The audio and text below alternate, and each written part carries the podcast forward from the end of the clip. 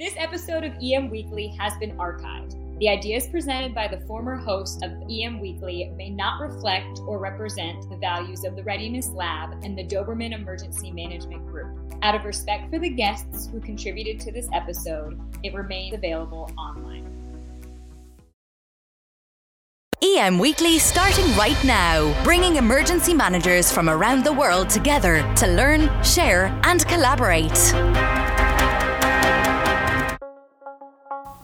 Hi, and welcome to the EM Weekly Show, and this is your host, Todd DeVoe speaking. This is a special edition of EM Weekly, and it is the first of a series of webinar based discussion panels that we have planned for the EM community. And it is completely free for you and the panel. Some webinars are 45 minute ads about a product that you may or not have any interest in. Here at EM Weekly, we wanted to bring you an entire different experience, a more interactive experience. You get to engage in the conversations as it's going on, and you know, no boring PowerPoints like and no product sale pitch at the end. Enjoy the replay of the webinar, The Future of Emergency Notification, with special guest Kelly McKinney, Steve Kuhr, and Vic Merjanian. And this is hosted by me, Todd DeVoe.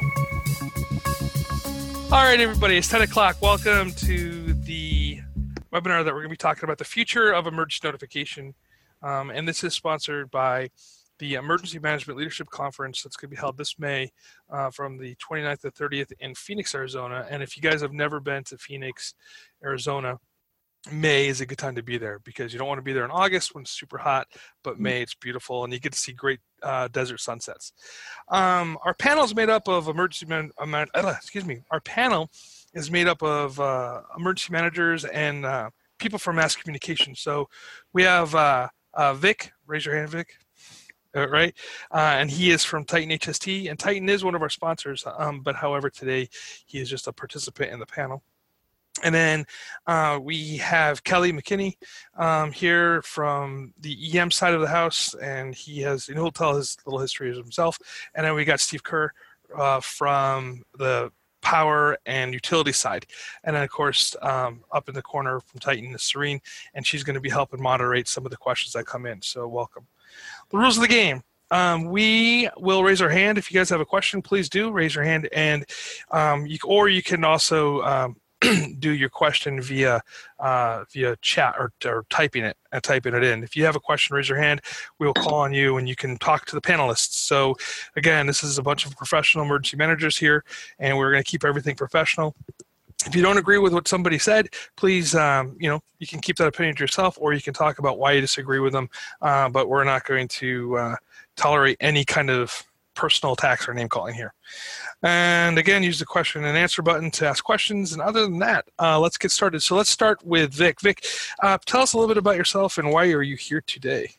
Yeah, my name is Vic, and I am the founder and CEO of Titan HST. We're an emergency two-way communication platform and um, you know the reason why we're here, and, and, the reason really that motivated us to get into this kind of sector, is we faced a number of uh, personal emergencies with friends, families, and we were looking around, and in each instance, people were searching for help, surrounded by a sea of people, and really not able to find help in a manner that was efficient, effective, and frankly quick enough. And so we decided, you know, everyone's ordering food from apps, everyone is dating via apps and why not you know create the need and, and create something that we would want to use and so we created something that was uh, next gen and added some technologies like augmented reality real-time translation uh, mesh networking and, and we're just really committed to helping people stay safe during emergencies kelly tell us a little bit about yourself and uh, what got you here today uh, well, I'm a mechanical engineer. Got into the emergency management business about 18 years ago. Um, and uh, I was at the City of New York OEM for almost eight years. I was a chief disaster officer for the American Red Cross. Now I'm a head of emergency management for a large healthcare system, about 40,000 employees. Um, and uh, when, I, when I was at OEM, we um, we started Notify NYC, which is a which is a, a public messaging direct one way blast public messaging um, and uh, learned a lot of lessons from that about how to roll that out and the complex challenges around that. here we have, uh, you know, we, we know that communication is job one, right? Uh, what we tell people, when we tell them, who we tell, um, uh, is uh, is the, the the mission, and uh, um, you know that's um, that's we just live it 24 24 seven. And Steve, same question. Hey, hello everybody. Uh, my name is Steve Kuhr. I am the uh, head of emergency management and continuity for Colorado Springs Utilities here in Colorado's second largest city. We serve a population of about 500,000, and we're one of the largest public power providers in the nation. We provide uh, also um, gas, uh, water, and wastewater services to the population in some rural communities outside of the city. I too have a background in New York City. I'm a New York City transplant. I was uh, with New York City Emergency Management, although I preceded Kelly by a few years, so we, we didn't work together at the agency, but we did work together at another time. I have uh, state emergency management experience as well. so, from a communications perspective, my team and I are responsible for making uh, notifications to our workforce and using communication technologies to share situational awareness in order to create a common operating picture with our leadership, our crisis management team, and emergency managers throughout the region. From a workforce perspective, we're talking about, to some extent, life safety. We could issue using technology, shelter in place, uh, run, hide, fight, um, active shooter type of uh, notifications. We're also responsible for making communi- uh, notifications to communities where we have reservoir and dam infrastructure, which is across 11 counties. Should we have an emergency at one of our dams, and we we test those communication processes annually, regularly, and we do uh, communications exercises with the emergency managers in those counties. So here we are in Colorado. Outstanding. So, one of the reasons why we decided to come into this conversation and talking to everybody on the panel offline was some of the issues that occurred up in Northern California this year. And then not just there, um, there's been history. Colorado had an issue too where the mass communication system that they were using uh, failed. And so there's been a lot of conversation in the emergency management world about mass communication. What does it mean? And what can we do outside of just using organizations like Titan um, to get the message out to our our people. So I'm going to start a little bit here. When I was working uh, for a city in Orange County, um, where we have a nuclear power plant down the street, one of the things that we have, we're in the what we call the EPZ, the emergency planning zone, and we had to have uh, outdoor sirens. It's part of what the federal government requires in those areas. And so we were realistically using the siren system to tell people to go ahead and turn on the radio to get more information. Didn't mean to evacuate, didn't mean anything like that. And so we did a whole bunch of public education of what those sirens mean. And also had voice capabilities too later on. But that's what we, so sirens. So I think sirens are still a viable uh, secondary or at least a notification system to get people to turn on their notification. Other one that we've been talking about as well is the National Weather Service radios and using those the same um, uh, product that's in there uh, to notify people if they have national national weather service radios in their home and to encourage that use of those things so those are some of the outside of the box i guess for lack of a better term um, uses so starting with kelly what would you like to see happen in emergency management in the notifications side of the house to reach our residents and and uh, visitors? Well so so i'm an end user right? And uh, that means that i um, I, I, don't um, i don't have a deep knowledge of the technology. I just understand how i use it and what i have expectations about what it's going to do. You know the, the the issue for me is that um, is really in our ops, in our emergency ops. When an emergency manager is involved in a job, that means the job is a is a is a bigger job. It's a it's a large scale job. It's a complex job, and those those incidents are characterized.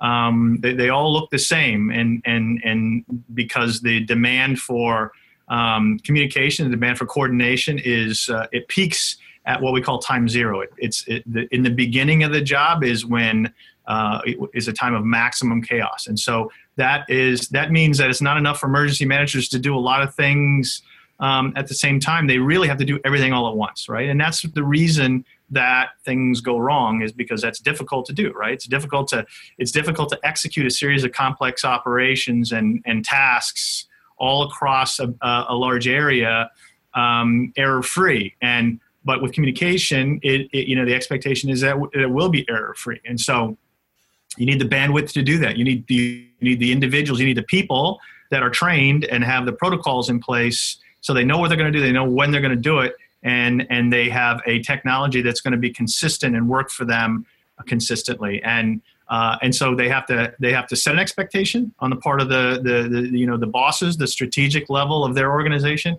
and they have to meet that expectation amongst uh, you know everybody else in the organization, whether it be um, you know the boots on the ground or uh, or agencies or, or, whatever. So it's a very difficult challenge that we have. The technology, uh, uh, uh, you know, we talked about this yesterday. We we got together a little bit. The technology is getting better and better and better, and and we're not getting better and and and we we need to get better. Uh, the other, the last thing I'll say is that you know we um, you know this country we have we have we have fantastic uh, you know uh, first responder agencies and emergency management agencies, but we all work in these silos. You know, we work in townships and we work in villages and counties and states and, and at a national level, and and uh, all of our communication systems are different. And uh, there's different protocols there's different expectations there's different people that use them. Um, we need to work harder to bring that together. Steve? You know I, I think that's a great segue into talking a little bit about policy 2018 started um, from a communications perspective in the emergency management community with a false alert of a nuclear missile attack in hawaii uh, that was a, a I dare say, a failure in emergency warning and communications. From there, we saw a series of emergency communi- communication challenges over the course of the year. Uh, there was a, a, a, false alert of a tsunami on the East Coast that was issued, I believe, uh, shortly after the Hawaii alert. Uh, there was the wildfires throughout California, but principally in Sonoma, which was uh, uh, heavily scrutinized, Sonoma County, heavily scrutinized for their emergency management uh, communications failures. And to their credit, they have made improvements improvements to the point of re- restructuring their emergency management operation, hiring a new emergency management director, and appointing public warning specialists. So there is opportunity uh, for for policy improvement. And then we saw some questions about emergency communications in the uh, with, with, hurricanes. So from a policy perspective.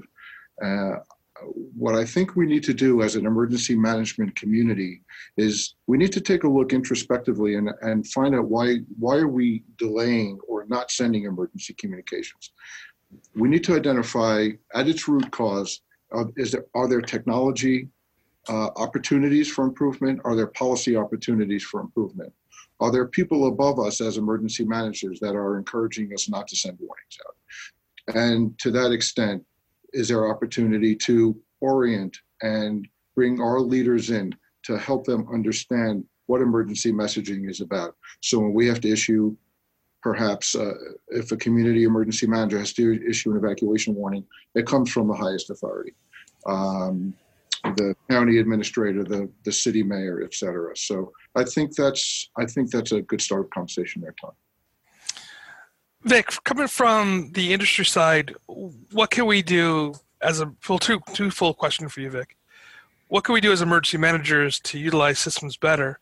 And the second thing is is what can the industry do to help with me ensuring that messages get out in a timely fashion? Because I know some of the issues um, have been uh, throttling and things like that, and some of the issues as well has been the fact that not everybody has downloaded the app or, or things like this. What can you guys do as an industry to help us uh, ensure messages are out in a timely manner? Yeah, Todd, that's a good question. And I think we boil this down into two primary categories. I think the first category, um, and to the credit of everyone else who, who's speaking here, you know, I think you're looking at a, a sector that is generally always looking at improving the current system, but it's, you know, it's like looking at a keyboard and always trying to come up with a better keyboard but at some point you know when apple like moved to the touch screen right that's no longer mechanical so everyone is looking you you've got these siren systems these radio everyone's looking at hey what's how can we take this old school thing and modernize it by making it now you know when, if it was a siren now it's a text message now it's whatever And I think you've got to fundamentally move away from that and look at, hey, what's, you know, you can always build a better car. The best car you build is never going to get you to the moon. If you want to get to the moon, you've got to figure out how to build a spaceship. And so I think the first piece of that is saying, look, the systems we have are okay, but we have access to so much more technology now. How can we add a new layer of this? And to the second point, what I think, and, and really what we've seen, is you're right. One of the things we believe in is reaching people on every medium. These days, everyone is carrying a phone with them, right? And, and that's not a reality that was true 25, 30 years ago. And so you've got to reach people, and that's something we believe in in every method. So, phone, if you have the app. If you don't, then text message, email, phone call, web, Twitter, Facebook. Hit people in every medium, including getting the people who may have either visual or hearing disabilities because those are some of the most vulnerable populations so get those people as well too which is why you've got to get into the accessibility requirements and then as much as everyone's always focused on and, and, you know people always talk about well as an emergency provider what is your backend like and and yes you should be asking your emergency communication provider do they have redundant infrastructure do they have this do they have that but the failure is almost always on the front end it's not the back end it's the cell towers that melted. It's the power that was cut. It was the fiber that was disrupted. And so you've got to ask yourself are you looking at something that A, everyone has access to, such as on just general phones?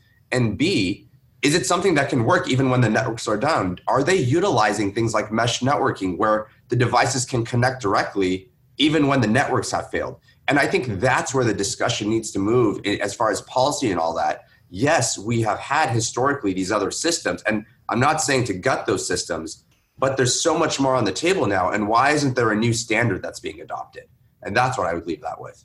So one of our attendees uh, wrote um, alert and warning technology growth areas. One, smart TV using CAP to interrupt and maybe even turn on smart TVs. Two, broadcasting to streaming services um, a traditional look at EAS broadcast, um, but received by TV by streaming services such as Netflix or Amazon, so forth. Um, and then uh, growth in the network mapping technology such as Waze connected to citizen programs. Um, anybody want to jump on that and, and kind of address those that area? You know, Steve, Steve, uh, just to throw you on, on uh, the spot a little bit. I mean, yesterday when we were talking, you were mentioning about how even established systems like IPAWS are being underutilized and maybe not always working exactly as intended. So I think maybe you know the question that's being brought up here might tie into the points you were bringing up earlier about you know how much things like this work or, or, or not necessarily work or are not you know implemented. Well, you, you know that's a good point. I think IPAWS has it has its limitations uh, because uh, to my knowledge at, at, current and I understand that this is under development uh, at FEMA. Uh, you can't you can't really geofence locations. So when you send out a message it typically goes out to a large population to the whole county. So the challenge for emergency managers now to use IPAWS is to is to use very very specific messaging or, or narrative within the message, so as to, as to direct what populations are what communities within that population are being affected. And I don't think that should that should stop emergency managers from using IPAWS. But the use of these services that you're that you're suggesting that that, that the participant is suggesting uh, sounds like a good idea. Uh, if we can connect those to uh, to IPAWS or to our subscriber-based uh, systems, uh, commercial systems, whatever they may be. You know, we use um, X system, and you know Vic has his system, and uh, the county has their system, et cetera. So streaming services, Netflix, regular TV, which you know IPAWS alerts do come over is certainly is, is certainly an option I'd, I'd, I'd, like to explore. One more thing, though, I think you know to some extent we need a um, we need a combination of um, brick and mortar, pad and pencil, and high technology, because the technology is not always going to be available. Just as uh, as Vic has stated, um, uh, you know, in the in the preceding hours and days of a hurricane arriving on the East Coast or in a Gulf state, there is time for planning and there is availability of technology to do messaging. But if you have a sudden onset event like an earthquake or wildfire, major power outage, the technology might not be available. And, and you got to go back to figuring out how you're going to pound the pavement and make those calls. I had a discussion this morning with the head of our um, uh, ARES operation here in Pikes Peak region, a, a, a, virtual conversation, and he uh, expressed that there's opportunity to use ham radio operators even old school CB radio, uh, and he uh, he told me a story about the what we call the 117 wildfire, a story that I didn't know about. That ham radio operators, absent uh, technology, were able to make notification, and some lives were saved. This is in a community south of Colorado Springs. So I think when we when we incorporate um, police officers pounding on on the pavement, uh, uh, ham radio operators, uh, I think that needs to be further developed and the use of, of high technology that Vic is, is suggesting, uh, I think we start to build a better system. So, another, actually, I think it's the same. I want to say it's Mary Jo, but I'm not sure. But automation technologies can be utilized. Um, uh, this is then the IFTTT uh, to turn on uh, IoT devices when the um, action occurs. For example, a resident receives an email from a alerting authority within the home through the IFTTT recipe can turn on the Philips Hue bulb. So Vic, you want to you want to take that? You know, I guess the question is here is what kind of technology can we really increase? And I and what I I'm assuming this is talking about, and I'm sorry to the uh, attendee who wrote this that I'm, I'm, I'm not up on that terminology. Um, I'm assuming you're talking about like those home devices where you could turn on your TVs and lights and stuff like that just by by your app. Um, uh, yeah, I, you know, I, have I've got thoughts on that too. So I love the home automation stuff. I, I truly love it. And my whole house, you know, I, I know uh, I'm probably gonna offend half the people here. I'm in the Apple camp. So my home is a HomeKit. It's not uh, the Google side of things. But I'll tell you. So over the weekend, I installed uh, five or six smart home detectors in my uh, in my house, and they do the CO and the smoke detection, and I've got the smart door locks and all that kind of stuff, all HomeKit. And, and Apple's ecosystem generally works well. So uh, with the heavy rains that we've got that came through, uh, I do have a couple flood sensors. Those flood sensors are by definition connected to the internet, and when the rain came through and the power went out, the internet went out. So, um, you know, I think one of the funny things with all this home automation and all that, it goes back to a fundamental point. It's great in most instances, but it comes back down to the, the availability of the infrastructure, which is why I strongly believe that we need to be pushing towards next gen technologies like mesh networking, again, where even if there's no network connectivity, things are working. One example I will highlight with that is that uh, one of our customers is, is one of the larger, um, or say, largest ho- hotel systems in the world. And they were mentioning a site and there was a hurricane coming through, and the hurricane came through afterwards. And they went around and they started sticking post-it notes on all of the doors to give people advice on what to do.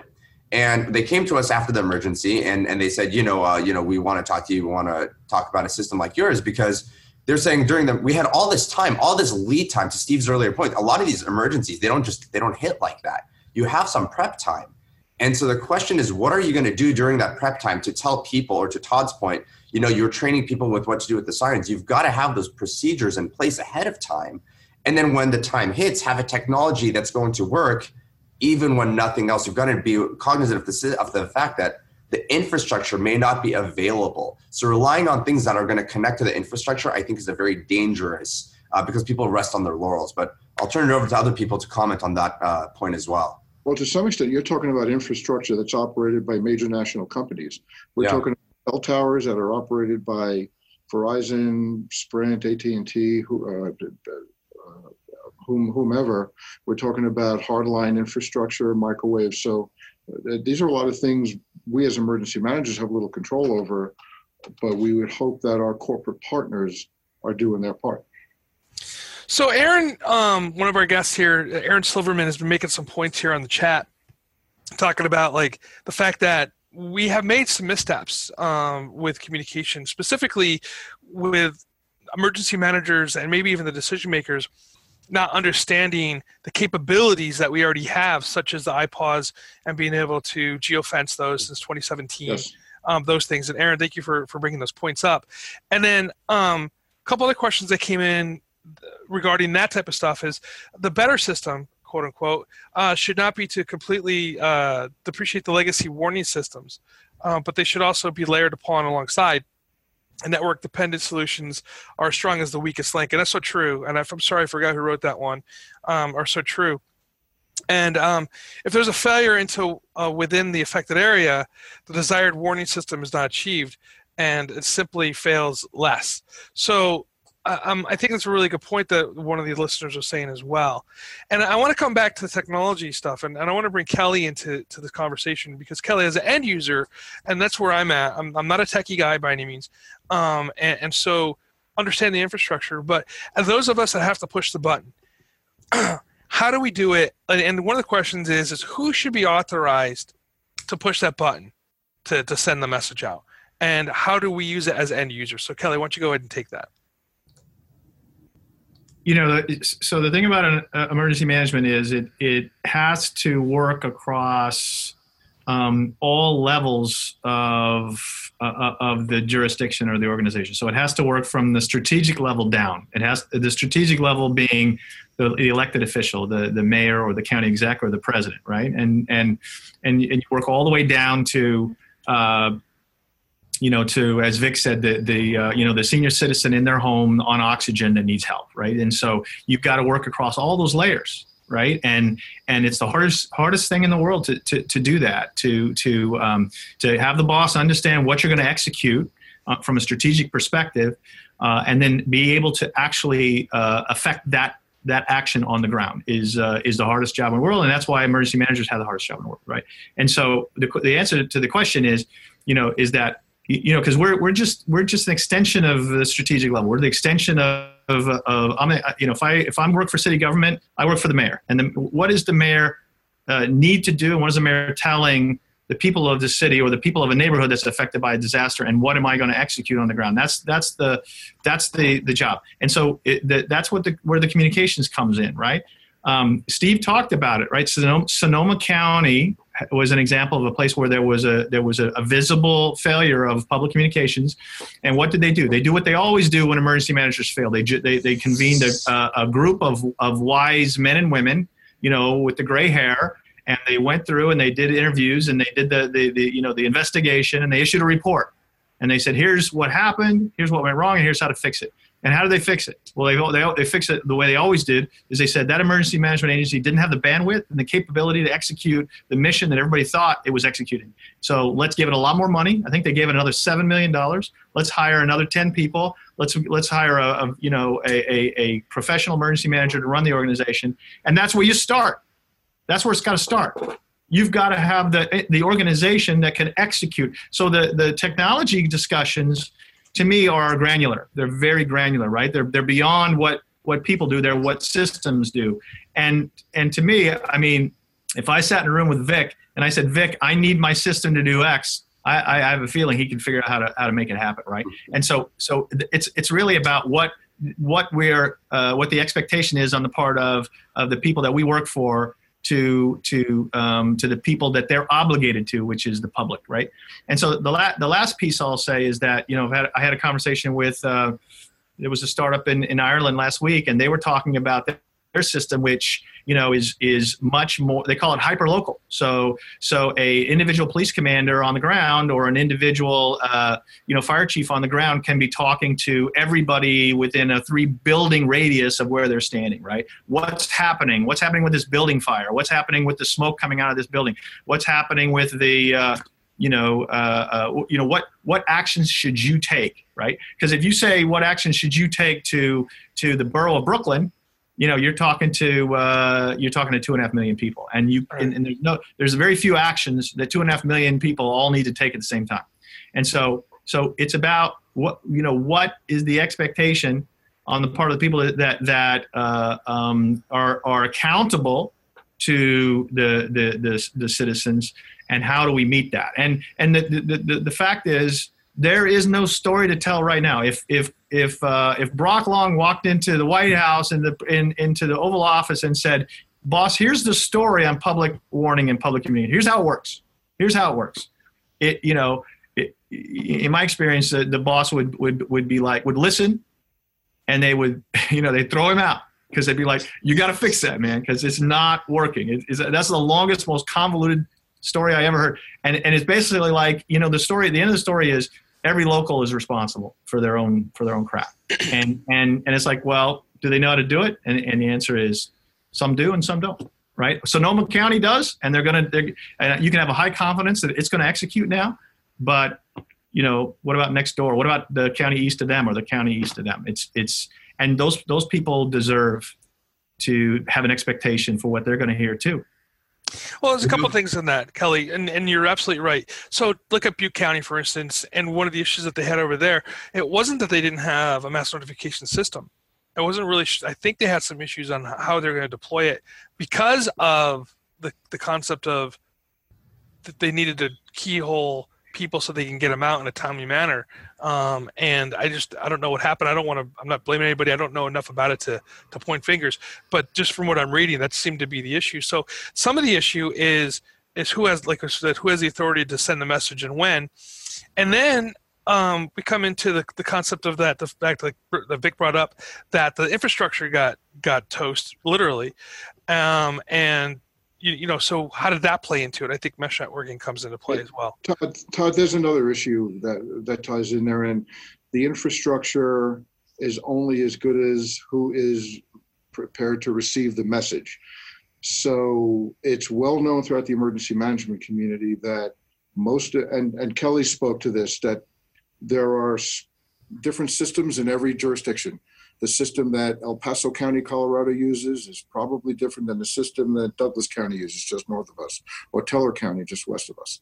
And those systems sometimes are not designed to talk to each other. Two, this it's subscribership.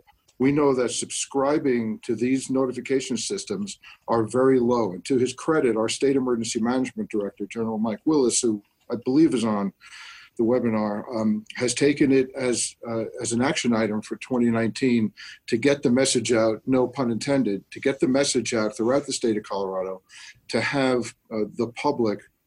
Uh, subscribe to their local emergency management notification systems.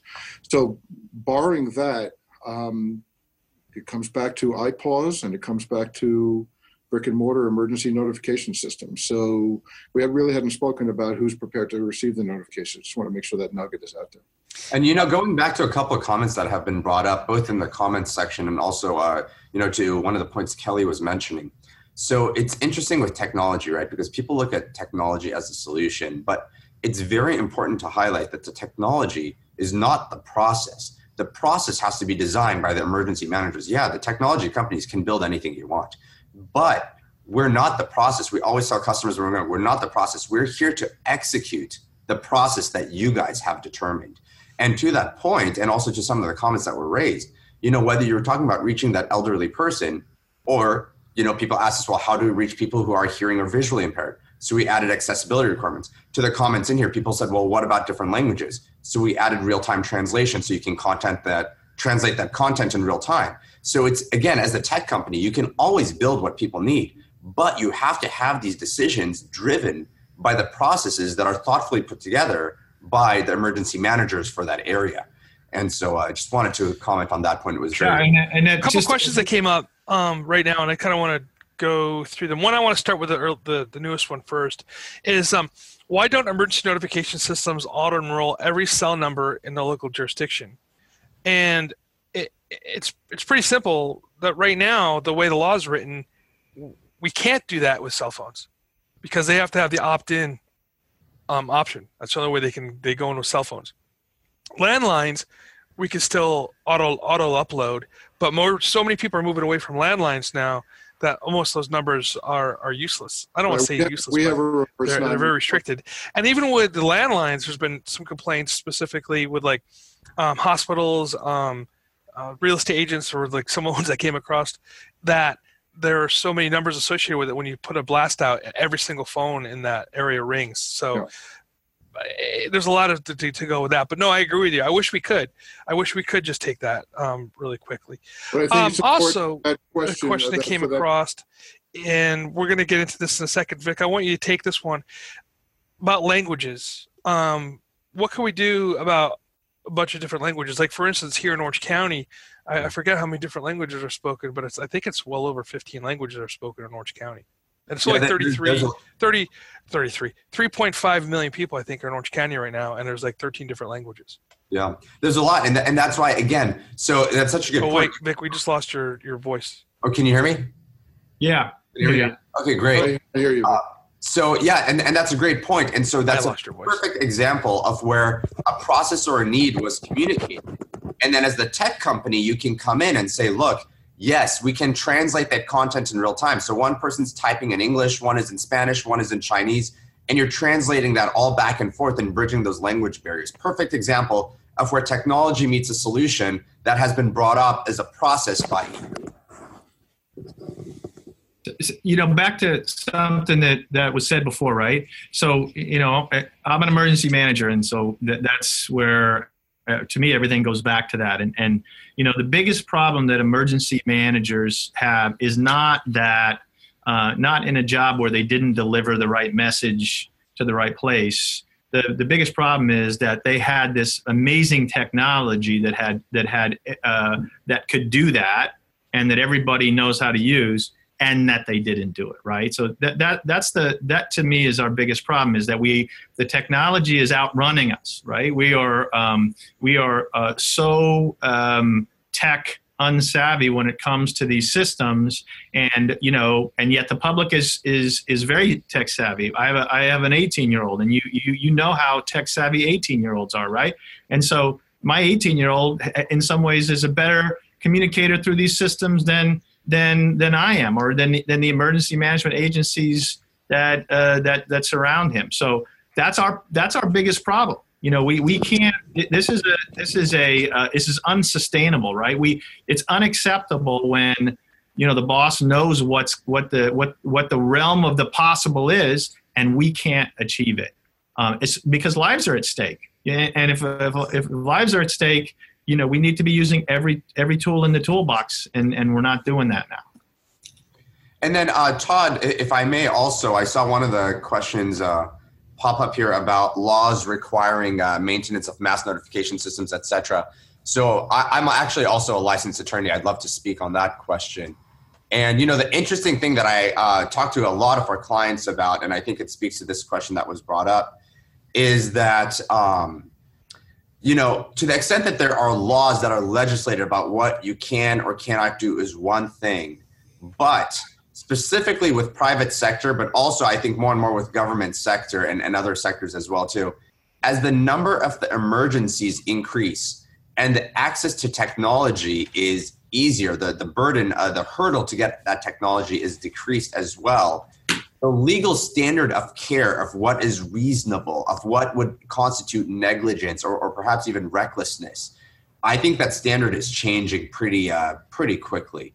And I know that you know certain sectors they have certain shielding of liability uh, and this and that and whatnot, but you've got to keep in mind that you know in many areas of law those standards they're, they're written um, as as what a reasonable standard would be, and as you have other sites, other entities, other sectors that are raising the bar on what they're doing, and the technology becomes more and more available, and the cost of it starts going down, you know, real quickly you're the odd man out if you're not adopting these standards. And I think you're going to see that both being driven by insurance policies or lack thereof in coverage and or just uh, the standards of care and lawsuits that are really going to be pushing people we're seeing that already among many different sectors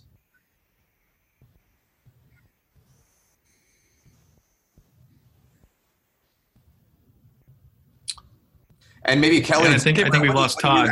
but um,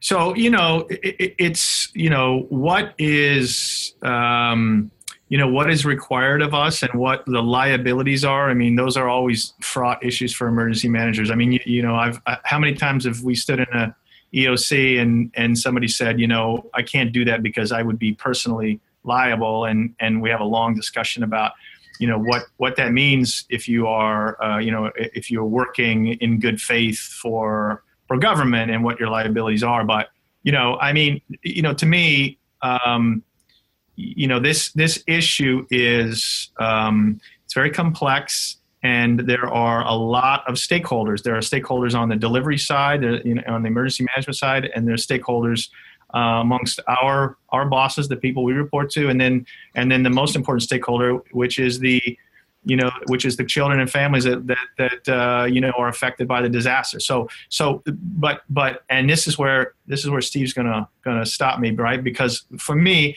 you know, we need solutions, right? We need if I get in, if I get into a room with a bunch of emergency managers and we spend an hour and a half asking the questions over again, you know, I mean, it, it's it's like you know, I'm gonna, you know, it, it, uh, I've been in too many meetings like that, right? So so where do the solutions come from? The the issue really is that. Um, the answers to the questions I think have to be consistent, and they have to be. I think you're, you're talking about national uh, solutions. I think I think there's a le- it's a leadership vacuum, and I think I think the the FEMA's of the world, Steve, you know, need to step up and start start to to lay that that that foundation and and show the wire diagrams and show the protocols and talk about the technology requirements and what what needs to happen, when it needs to happen, what you know what uh, you know. Let's talk about the the hazards that we face, and let's talk about what the public should expect that they're going to get. Uh, and where they're going to get it. Are they going to get what are they going to get on their cell phone? What's it going to sound like? What's it going to look like? Across all of the hazards that we might face. You know, we, we have to start talking about that, and that's the story that you tell. And I think you need, I think it begs for a national solution. I don't think you can have, you know, you can't have local solutions. All disasters are local, so we can't have 35,000 answers to that question. We can't have 50 answers because we have 50 states. You know, we, we need we need one answer, right? And so that that uh, so we need leadership there. So Kelly and Stephen, to the points that are being made up here um, or brought up, I should say, then you know, given that one of the issues is that was has been brought up is that you know people don't know who's going to say what, what's going to be done, who has the authority to do what. While also you, you have highlighted the the valid point of needing to have a uh, a game plan that is standardized, then is the proposal here from a policy standpoint that we should have a, a concurrently a nationalized policy or at least a template that could be a kind of lowest common denominator, coupled with perhaps once that standard is communicated across so that people know what to do, having yeah. more people who are authorized to pull the trigger on that decision making tree so that decisions can be made quicker. Is yeah. that is that the proposal that is, is am I understanding that correctly? That's that's my idea, and I'll let Steve talk to it. But it, it also goes back to the, the question that Todd had, which is, you know who's authorized to send and what's the what are the safeguards for that and what are those processes? It's very it's pretty straightforward. We developed it at, at new york city oem um, and and but but but yeah let's have a national let's have a national uh, uh, set of solutions and then and, and like you said vic it's a it's a baseline. And everybody can build off of that but at least we've got we've got a baseline standard. Um, steve i don't know i don't know what you think. Well i'd like I, i'd actually like to see and i've thought about this i'd like to see FEMA start a, uh, a national working group where they get uh, representatives, uh, state, local, uh, critical infrastructure emergency managers. Uh, all the 16 critical infrastructure sectors have emergency managers, and they start developing these solutions because I don't think this is something you can legislate, and I don't think this is something that you can have uh, just push down from FEMA uh, onto other emergency managers. So it would be it would be great for there to be a national conversation about this, and uh, I think uh, FEMA, maybe in coordination with the FCC, might be best suited uh, to, uh, to to chair something like this. And I I, I think I think with the right mission, uh, Brock Long may be in the right position to to really energize something like this. And, and you know, again, going back to the legal standards, I think you're going to start seeing tort law really drive a lot of be you know kind of be the impetus to to drive in a lot of this because you know you look at California. We started off this conversation talking about the wildfires, and you've got one of the largest utilities that's now uh, you know looking at Chapter 11 BK and. I mean, so are the ratepayers going to pick up that dime? Is is the state? Is the is the federal government? And and again, I you know I don't want to be pointing fingers as as Todd mentioned in, in an earlier statement, but from the information that has you know disseminated it sounds like a lot of that has been due to not unforeseeable or act of god related incidents but rather things that could have been done better prevented. And uh, you're talking about 18 of the 21 fires being started by an error essentially is is you know kind of what the news is reporting on that. So very very interesting points there Hey guys, I got my I got some audio back here, so uh, sorry for the technical uh, difficulties here. So Mary, I think, and I, I keep I think it's Mary Jo. I'm ninety percent sure. Um, she uh, pointed out again that we have the report on um, alert tactics that was put out August seventh of 2018, and has a lot of information there, a lot of discussion specifically uh, about some legislation that they are trying to put down um, on mass communication. Uh, are you guys familiar with that report? I'm familiar with the state report issued on the Sonoma wildfires, not, unless that's the same report. Sounds like the time is right. It's different. Yeah, it's different. I think this is the DHS report. uh, Am I, if I'm not mistaken? Yes, the DHS report. Yeah. You know, so so there is some there is some movement on on that end on the uh, from the federal government, but but I think at the end of the day, um, it's going to be hard for the top down from the federal government to, to to do this unless you tie it to money. You know, and that's the way everything else. You know, but but and, and I hear that about uh, everything, and you know, it, it's a coordination issue, right? It's not a you know, you know, it's not a technical problem. It's not a, it's not you know, there, there, that's what that's what. Uh, um, you know, it, it's back to, to Vic's point. You know, when you talk about a, a lawsuit, there, the, the question is, you know, what did you have the ability to do?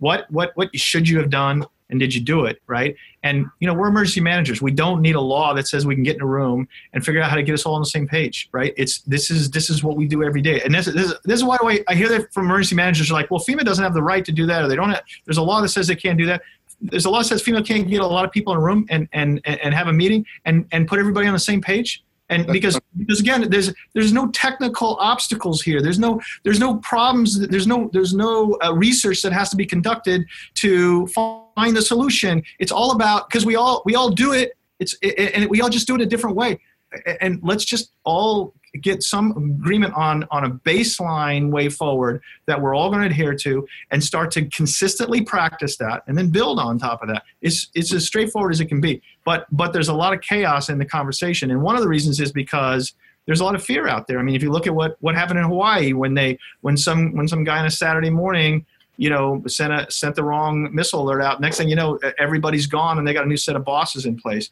The same thing in Sonoma County. The same thing is probably going to happen in Butte County, right? So, so you know, it, things are moving very quickly. The disasters are coming, you know, hard and fast. And so, you know, it's like, how do we take a breath, you know, and get everybody on the same page? That, that's that's all we got to do.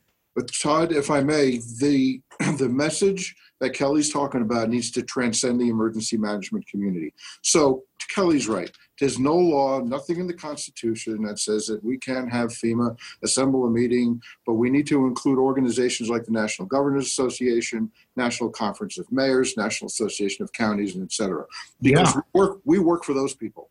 So the Right. Association of Emergency Managers and NEMA are, are, are sort of a segue into helping to not only educate our leaders, but have them have a seat at the table so they can help us develop those policies. Because to me, it comes back to two things. It comes down to policy.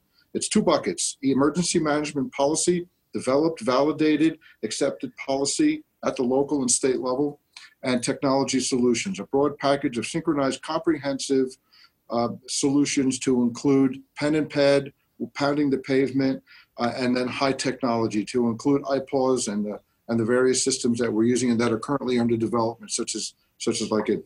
That's that's strategy and tactics. there you go. and you get the strategy and the tactics married up, you know, things start to work. Right now, you know, they're they're they're they're they're, they're so far from working. It's it's it's it's not even funny. You know, we talked about it yesterday. It, I, I think we're this is a this is a we're, we're, we put ourselves in a bit of a crisis situation, right? Because we can't have a lot of these uh, disasters go horribly wrong on the public messaging side, or people are going to be like, you know, what what the hell do I pay you for? You know, get, get What, your what what does the public expect from us when it comes to messaging? Consumers, consumers crave content. The public wants content. Every time there's an emergency, all you've got to do is get on your Facebook or Twitter to see people reposting and resharing anything and everything they can find on the internet, right?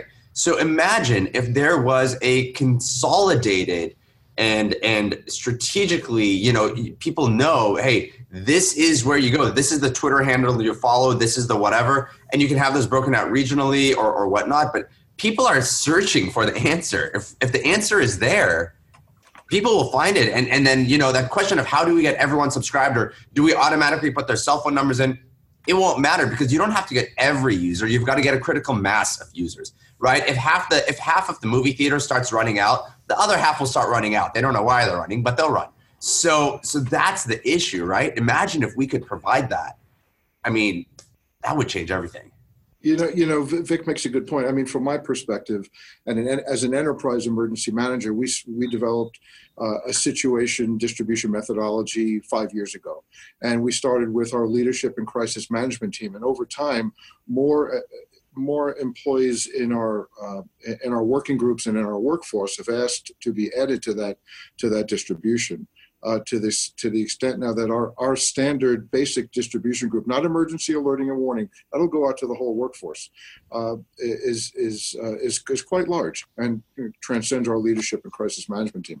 People want information, and where they can't get information, they'll fill the void by getting it in, in uh, unofficial places, uh, such as social media. So we have to we have to sort of yeah, and, and at the same time, I mean, you know, uh, one thing at a time, right? I mean, uh, my job is to get the right information in the right place at the right time. And and if i've got if if there are you know if half of the people are signed up and i've got a campaign trying to get them to sign up then i'm in the i'm in a good spot from that perspective. And if i keep hitting the messaging right and i keep putting out the right message at the right place at the right time people are going to see that and that that population is going to grow. So i don't want to i don't i, I don't want to you know get sideways trying to trying to point to the fact that I don't have enough people signed up when I can't even get the right message in the right place. Right, right, right. right. Um, so, Vic, there's a question specifically for you. Uh, it's a lawyer question, so you're the only lawyer in the room I think of. Um, so it says, correct me if I'm wrong, but with the federal guidelines on emergency communication programs help to provide protection for local EMs getting sued by people who feel that the proper alerting wasn't used. Yeah, so that so this is actually a two-factor approach. So there are blanket protections, not just for EMs, but also for companies. And and where we saw that actually was in Las Vegas, where um, you know a certain standard uh, of uh, of practice and measures were taken, and then the casino company actually sued the victims. So um, there are federal, state, and local uh, standards that basically shield from liability. I wouldn't call them exactly Good Samaritan laws because legally those are different, but I would say um, conceptually they're the same idea. The interesting thing that ends up happening is while those laws do shield, they usually provide, um, I guess the best way of putting it is certain criteria that needs to be met before you fall under that umbrella behind that shield. And so most people, most attorneys these days won't try to get through the wall and through that shield to pierce it. What they'll say is that the shield does not apply for reasons X, Y, and Z. So it does provide a certain level of protection, but it's not an impenetrable fortress either. And that's what I would caution with. So another comment uh, from the uh, attendees, which I think is really kind of apropos, is that we do focus on, and, and what it says is we focus on the alert, the buzz, the ring, the notification, but what we're not doing is giving the warning piece. And uh, what, what, what to do, where the incident is, what's happening, and, and what's related to them. Do we do a poor job generally as EMs? And Kelly, I think you kind of were talking about a little bit, talking about the warning piece. I mean, you know, it's if you want to get if you want to get granular with it, right? I mean, there's only two kinds of content um, and one is informational and one is actionable right? You're, you're either telling people what's going on and not requesting or directing them to take action or you're directing them to take action. If you're if you're sending a message that that where you the government or you the emergency manager are saying we think you should do x that has enormous implications. And it's the hardest thing to do and it's the most important thing to do because you're you're only doing that because people are going to get hurt or people are going to get killed or or or or, or something right? So you know the the alert or the buzz is is just a it, that's technology right? It's it's whatever it is that's that's uh, telling people that there's a message there either informational or, or actionable. Uh, we had it yesterday. There was a there was an amber alert um, here in new york city and uh, and so everybody's phone, you know, uh, the phone. It doesn't matter what your volume is set at. Your phone's going to hit at highest volume. Is going to hit that same tone, and it is, uh, and you're going to get the message. To me, that that is, uh, I just think that is the most powerful tool, and we, we got to be ready to use it because the only time it's ever used is is on an Amber Alert. It was used for uh, Sandy when there was a, when there was a flash flood warning, but it's rarely used for good reason. For good reason but you know, I think the public's expectation, you know, to Vic's point is that we could almost use it on a hyperlocal basis. We could Amber Alert people in you know apartment 2B at you know 183 West uh, 83rd Street, you know, you got a smoke condition, close your window. Um, and and so you know that that's a that's a tough standard. If we're going to meet that standard, we need more more of us. We need, we need greater bandwidth on our side, and maybe maybe the technology can help us with that. But it, it starts with the expectation. You know what what is the ball? You know Steve's point was the right one. You know the the governors association, the mayors association. We call that the strategic level. That's the people who are accountable to the to the to the uh, voters. And so you know what is what what from their perspective, what must we do? Yeah, and to that point, I mean, the technology is always capable. I mean, our, on our platform too, if we need to, we will override silent settings if authorized by the individual. So even if your phone's on silent, we can make those emergency alerts come through. The technology is there, and the question I think it, that keeps coming back down to is the process behind this, right? And going back to the legal point, so one of the things that again on the tech side, all we're doing is enabling the process that is being implemented and developed by the EMs.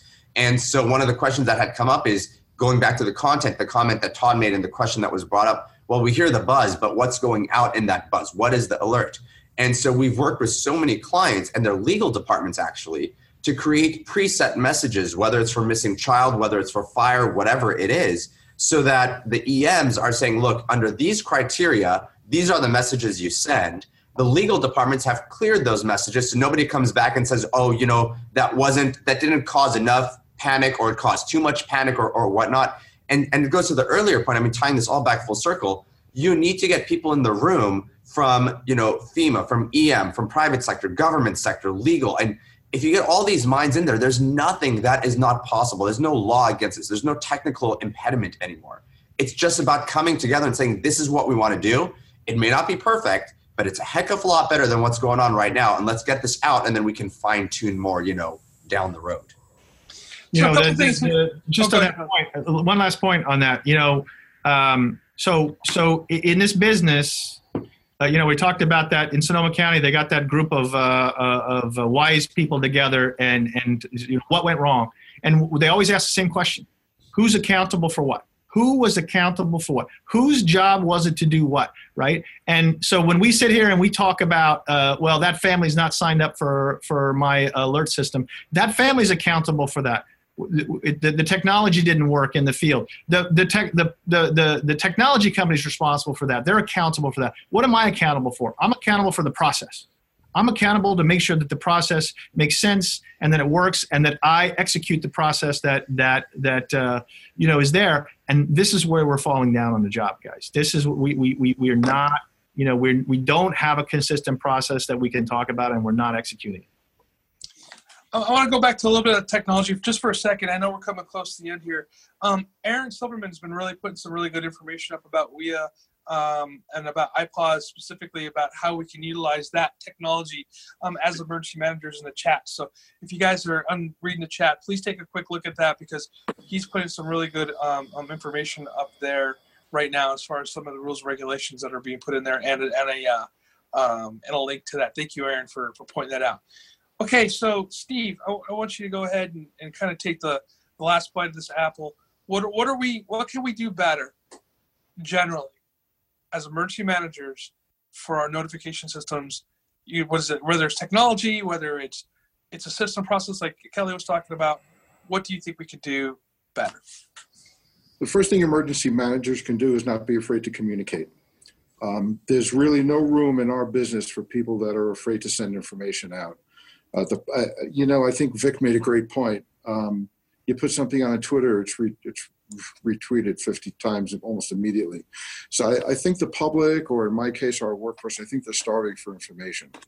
But I think they need to be um, willing and ready to send information out. And that and that means they need to develop policy.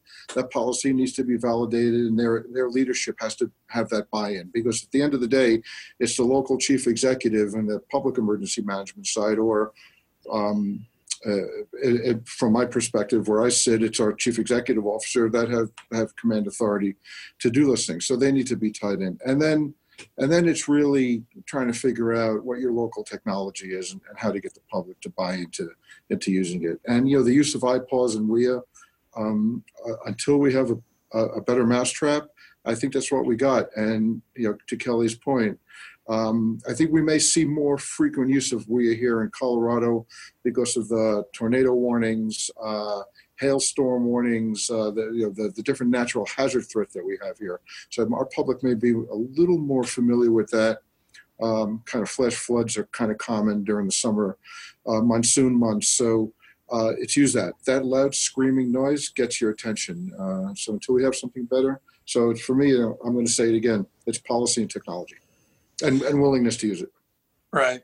Real quick, um, for those, there's a question that was asked regarding: is there going to be a summary of the chat?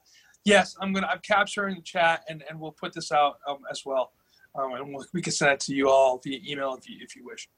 Um, there was one last question, and this is a really good one that just came up. And I know we only have 60 seconds left.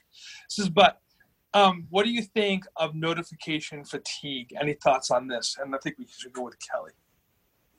It's back to Steve's point. You know, it, it, I'm either going to over communicate or I'm going to under communicate, and I can't under communicate. So don't be afraid to message you. You know, that's your job. Agreed. Steve? Yeah, I, I, I agree. Uh, I thought that we would see that, uh, which is why we sort of limited our, our, our, our messaging, and we still have we still struggle with what message to send out. So people don't constantly see messages coming out from emergency management that they don't react to. But uh, at the end of the day, I'd rather over communicate because if, and uh, somebody made a point like this earlier, if somebody does, if somebody doesn't want to receive that information, well, oh, it was, it was the theater scenario. If half the theater empties, the rest will go. So if half of the people that receive our messaging here uh, dismiss it, the other half will get it. They'll bring them with them. So I, I, I think we need to, I'd rather communicate than not communicate. Uh, Steve, to your point, people are talking and sharing information. It might as well be the correct information coming from the EMs. Well, correct information is something else that we we, we need to strive to get in any, especially in, we're talking about warning now, in the early stages of, a, uh, of, a, of an emergency, a sudden onset, no notice event, information may not be very accurate. So we just got to do the best we can do to collect that information, analyze it, synthesize it, and distribute it as best as possible. All right, everybody. Well, it's 11 o'clock, and uh, we promise you would be out uh, by 11. Uh, real quick, Kelly McKinney, right over there, he has an excellent book that's came out. Um, I read it. Uh, it's, it's awesome. I reviewed it before. Um, I made the top 10 uh, list that an emergency manager should have on the on the uh, on the bookshelf. So I wish I had a copy. I should be showing a copy right, but I didn't, I didn't bring it. Um, Steve, thank you so much for your time as well. And uh, uh, Vic down there with Titan HST, um, it, even if you don't use a mass notification system or you have one already, uh, please reach out to Titan, ask questions, uh, challenge what you have. Think about, um, you know, as far as anything, especially communication, always looking and always things doing better. Uh, I know we have a lot more to talk about this, and but we do have a hard stop for a couple of our panelists, so uh, we got to get going. Everybody, thank you so much for being here today. Uh, we couldn't have had a, a, great conversation, great questions that were asked in the chat. Um, we're going to have another one of these. Um, maybe we could talk about the same topic or something different um, uh, in March. Uh, so please stand by for that. And again, if you guys are looking to go to the uh, leadership conference in May, uh, it's the emlc.us and check that as well. Thank you, everybody, and have a great day.